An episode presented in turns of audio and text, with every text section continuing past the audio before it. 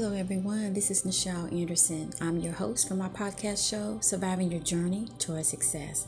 Thank you so much for joining me in my month ending of my season five.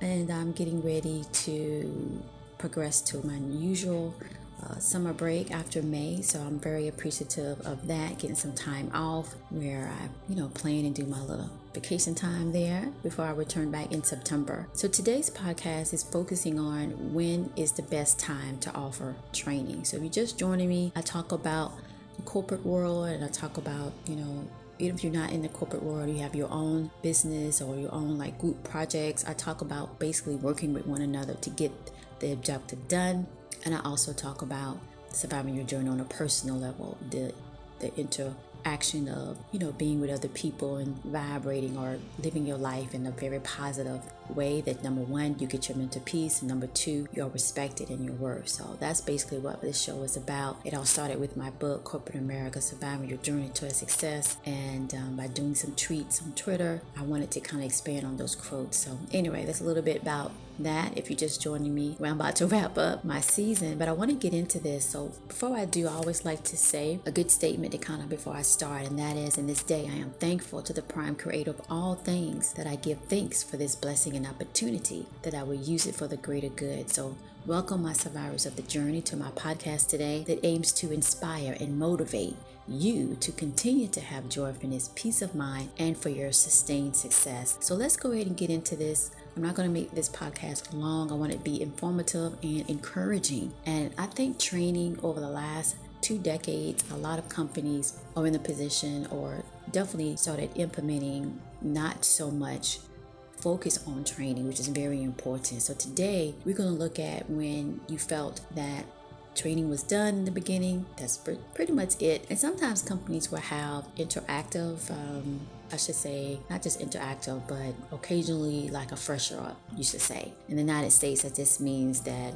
let's go ahead and review what we did in the beginning when you first came with the company. Where today I'm talking about the difference of to offer training that is needed in a much more in depth way or to revisit something that needs to be changed and so, therefore, there's new processes. So, basically, the main point I want you to take away today is that training needs to be an ongoing uh, objective whenever it is needed, even during times that might not be ideal, like during busy seasons.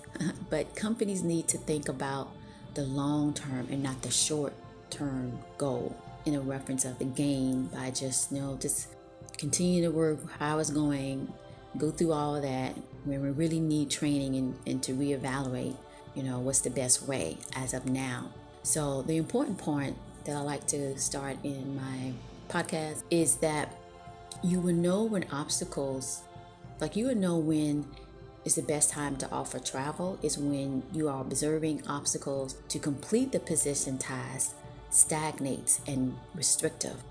Okay, for example, it takes forever to complete a particular task like hours or you know more than what it normally should. So you need to do um, other steps to compensate to where you need to be to get that particular objective done. And mostly that is resulting from a a lack of updated training b you have like a high turnover, so you're constantly retraining, but your training has not been updated or tested to see it works. That's another thing I want to do as a bonus on this particular important point. You have to test out your training, and maybe that's a separate podcast I need to do. But when you test out your training, you are testing out to what's the growing trends of the interaction with your customers, and they should be able to know exactly what works for them on their perspective, and the employee should be able to know what they learned actually works or not.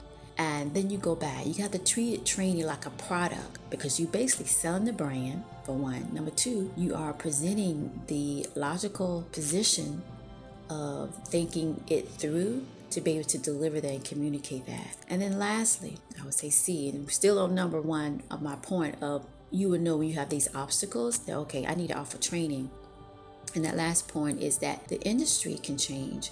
And by changing, of course, you don't want to be constantly doing training or constantly changing things because change is huge. I did a podcast on that. I advise you to check that out. But industry changes basically it's like going to a supermarket and they have these different types of flavors of spices.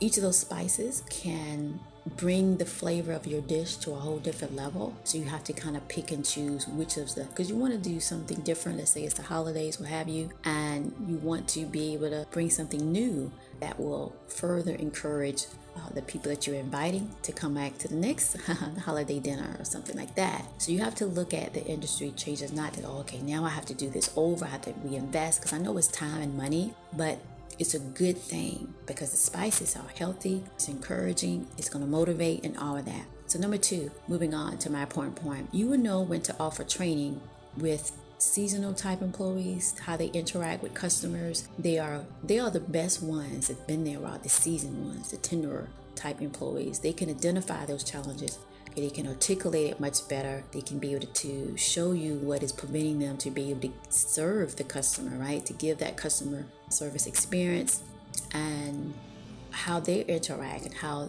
make them feel. You want your employees to feel that they can accomplish the job and so forth. So that's when you will offer training based on the other three that I mentioned before is when when the industry change when the process needs to be reevaluated based on decision making of the blueprint. Number three, important point. You will know it is time to offer training. And we're dealing now with the technology. When the software not only is outdated, um, that's a big one um, in most companies, but your employees is frustrated in what they thought to have doesn't really correlate or match up to the position that now no longer offers the mental peace of doing it. Because if the software the technology is outdated or you have to do so many extra tasks to get the job done employees mind they get disengaged they get exhausted. And it's hard to, to do that great customer service when you just like, oh my gosh, I gotta go through 50 steps to be able to get this, or the system is just taking so long and it's just frustrating. So you want to be able to simplify those tasks so they can focus on customer service. Customer service is a equate to your brand identity. And brand identity, brand identity, your identity, I can get it out. Your brand identity is gold. All right, let's move on to wisdom point number two. So, when we invest in newer technology combined with employees tapping into their interaction and the process from beginning to the end of serving serving the customer, your technology tools and knowledge bank needs to be updated daily. It needs to be reevaluated, if not monthly, definitely by quarterly, which I would say that's kind of going too far out because it has to be constantly up on par, right? And you will be able to then easily transition to create those training models and, and sessions that you can break it up during the month, right?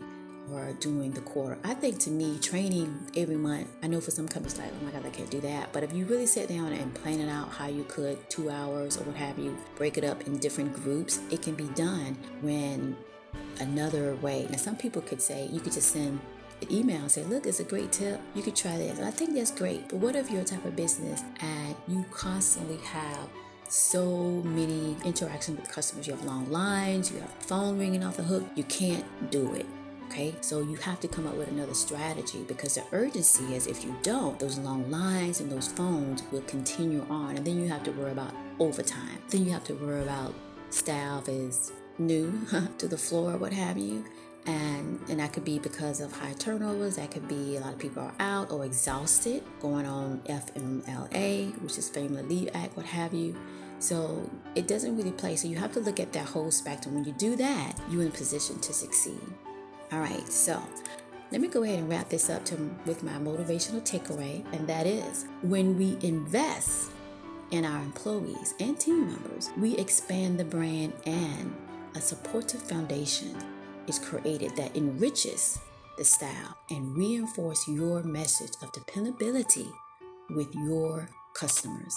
All right, thank you so much. I hope you enjoyed this podcast. I really think that in the future I'm going to make like a training series because I think companies you know stepped away from that thinking we don't need that much to invest in, in the training which is the opposite you should do you should do more it really changes the ball game and it reinforces training is your brand because the training will represent the employee know what to do, know what to do, how to do it, implement it, and they can focus on servicing the customer. You go to and remember when you go to a particular place and the person on the other side don't know what the heck they're doing, they get frustrated. So then they're not being nice to the customer. So you think about that, how you felt. And if that can flip around and take some of these ideas that I'm presenting to you today, can change the game. All right. Thank you so much, and I hope you have a good one. So I see you in the next episode. All right. Thank you.